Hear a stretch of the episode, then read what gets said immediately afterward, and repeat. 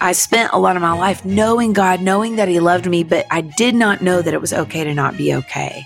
And so there's been this beautiful kind of unraveling for me of knowing I don't have to be strong enough or good enough. God knew that we would make a mess of it down here. That's why He sent Jesus. And as I've stood up in the truth of some of the brokenness of my story, I've seen the power of the gospel, the truth of the gospel, that He meets us in our most broken places.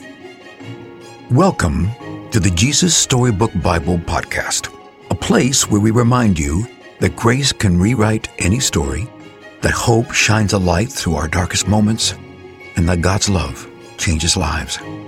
Here's your host, New York Times bestselling author, Sally Lloyd Jones. Hello. I'm Sally Lloyd Jones, author of the Jesus Storybook Bible which tells the story of God's wonderful, never stopping, never giving up, unbreaking, always and forever love. Welcome to the show. Today we're talking all about being perfect. No. Oh dear, not really, of course not. But seriously, do you ever think you have to be perfect for God to love you, and that you have to keep all these rules, and that if you stop keeping the rules, He'll stop loving you? As a little girl, I'd hear the story of David and Goliath, for example, and I'd think I was supposed to copy David, be brave like David. But I was just a little girl and I was much too scared, and I, I knew I could never fight a giant. I wasn't at all like David. So, how could God love me? I was sure He couldn't. I wasn't doing it right. I had somehow missed what the Bible is all about. Because the Bible isn't mainly a book of rules telling you what you should or shouldn't do. It certainly does have some rules in it, and they tell us how life works best. But the Bible isn't mainly about you or me or what we should be doing. It's about God and what He has done. And also, the Bible isn't a book of heroes showing you people you're meant to copy the Bible does have some heroes in it, but most of the people in the Bible, they're not heroes at all. They get scared, they run away, they don't do it right at all. Most of them are just really, to be quite honest, naughty, dirty, rotten scoundrels. So the Bible isn't a book of rules or a book of heroes. The Bible is most of all a story. There are lots of stories in the Bible, but all the stories are telling the one big story the story of how God loves his children and comes to rescue them. He would move heaven and earth to be near his children, always. Whatever happened, whatever it cost him, he would always love his children. And so now we have this wonderful certain hope to hold on to in the dark that it's not because we're so good that God loves us, but because he is. Our guest today is my friend Ellie Holcomb. Ellie shares how she personally battles the lies that can come and whisper to us, telling us that God is not good, that he cannot be trusted, that he doesn't want the best for us, that we need to be perfect or he won't love us. Ellie shares how her songwriting has strengthened her faith in a good God. I love how vulnerable and honest Ellie is. She's not afraid to question and wrestle with her faith, and she shares her struggles with us, so we can know we're not alone when we struggle. I met Ellie a few years ago, and we became friends immediately. We've written songs together, and we've even been on tour together, in a proper tour bus and everything. That was really a highlight of my entire career, and I was giddy all of the time. We laughed a great deal. It was so much fun.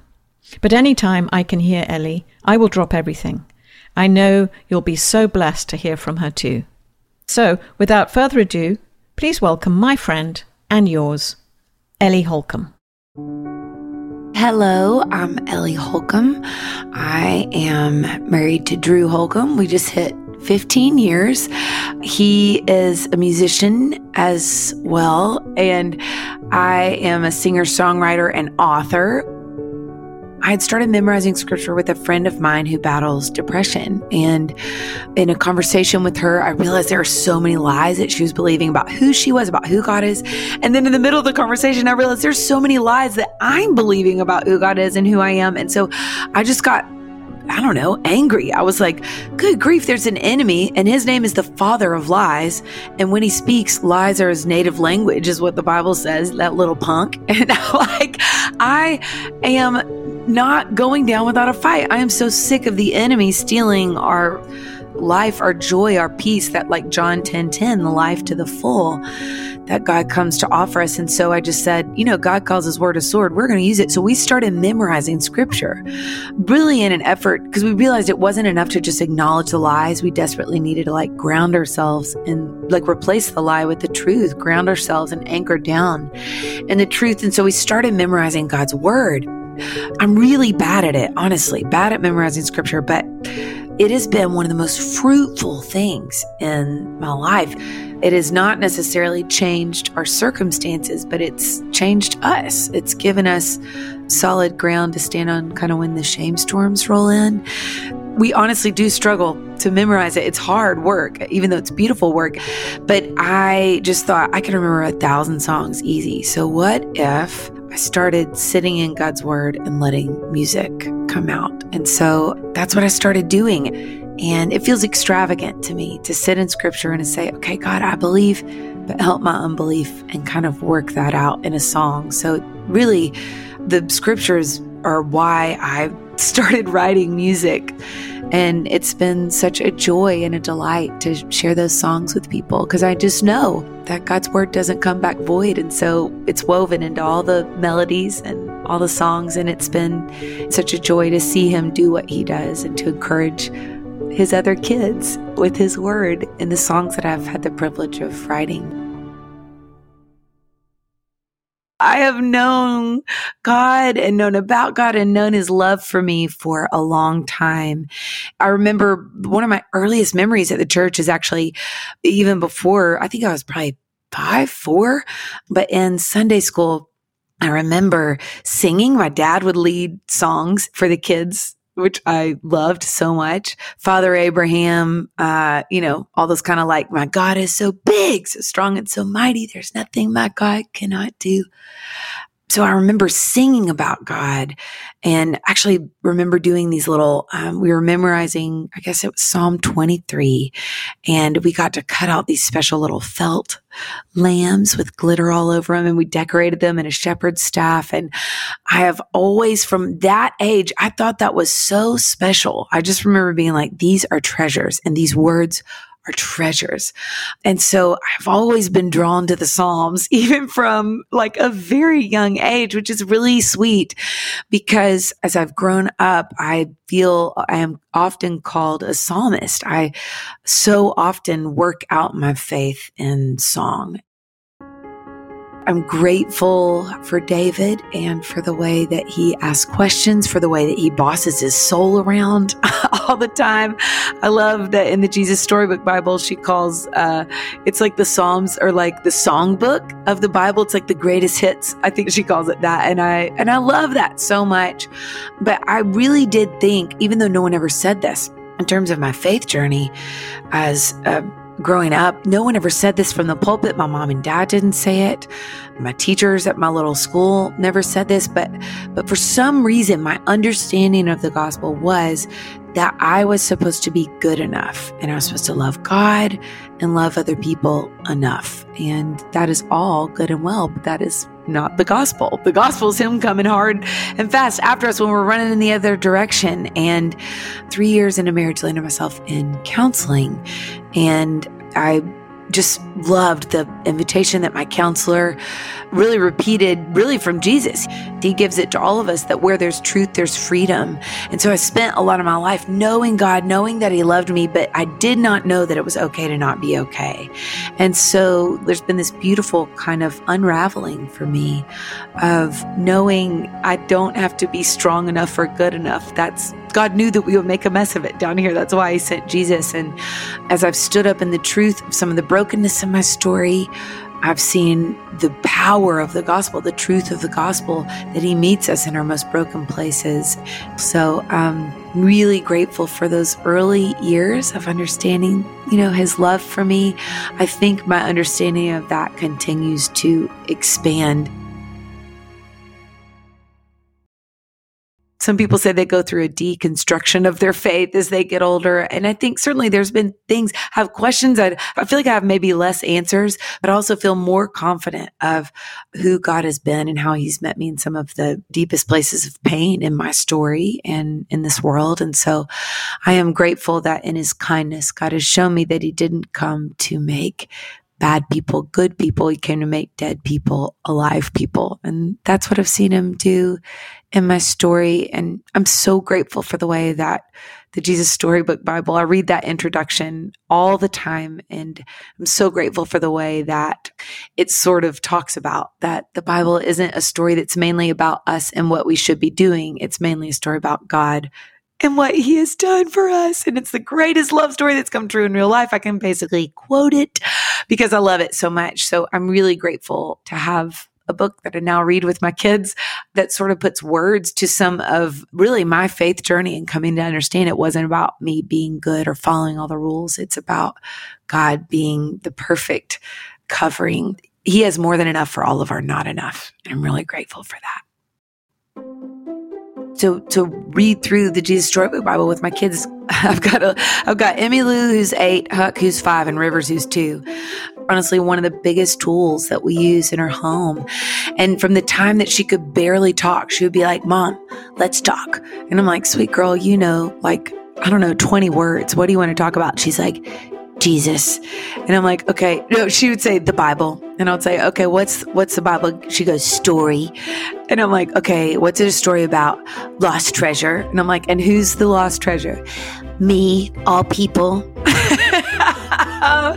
so it has been such a beautiful tool in my family it's been a tool that, as I've read these stories, they've started conversations with my kids. And, and that's been really through those conversations is the way that they've really come to like invite Jesus into to live in their heart and to be a part of their lives. And so I think for me, it's really integrated. The Jesus story, while we read it in the mornings.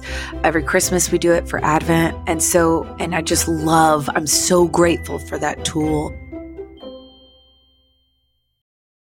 I will say I um, have memorized scripture with my kids a lot and and it's so funny. I I just honestly set out to memorize scripture with them because it's so beautiful to have those powerful tools just like it's treasure buried in your heart.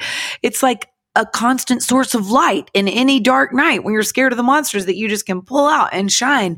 And so it's been a really beautiful thing memorizing scripture with them too. But it's so funny because when I try to memorize scripture with them, I'm like, oh, this is really hard. And I end up singing it. I end up writing songs. And so right now it's, for God has not given us a spirit of fear, but of power and love and a sound mind. Because it's a lot easier to sing that than to say that for me. And so I've ended up writing all these kids' records with you know, scripture kind of woven into the songs because that's just what I'm doing with my kids.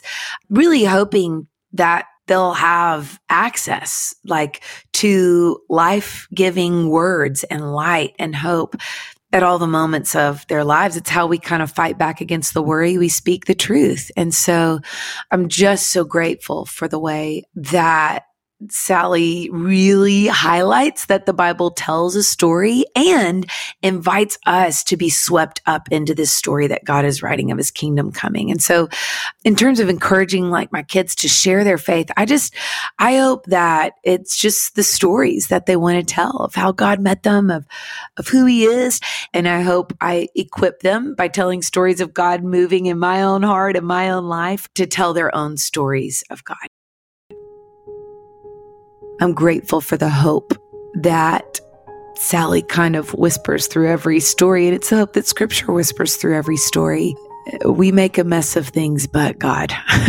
and so I'm so, so grateful for the way that this passage and so many of the passages in the Jesus Storybook Bible point us to look for Jesus, who is our hope.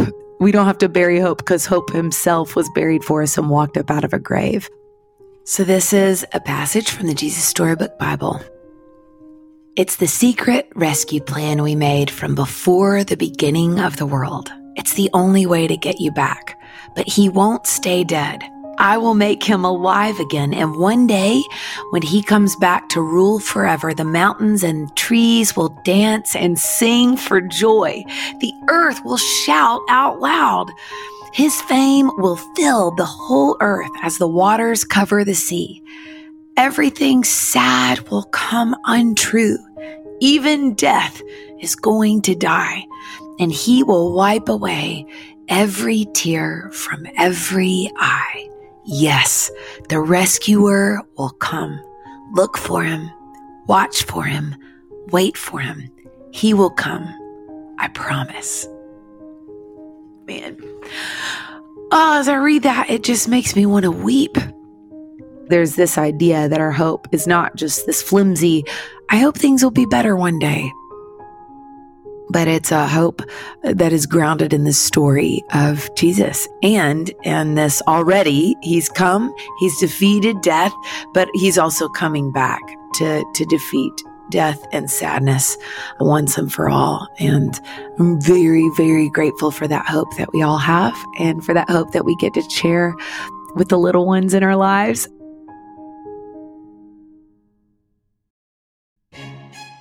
You can get the Jesus Storybook Bible wherever books are sold. To find out more about the book and all of Sally's other books, please visit Sally at sallylloyd-jones.com and follow her on Instagram at Sally Lloyd Jones and at Jesus underscore storybook underscore Bible. Before we go, don't forget, God loves you with a never stopping, never giving up, unbreaking, always and forever love.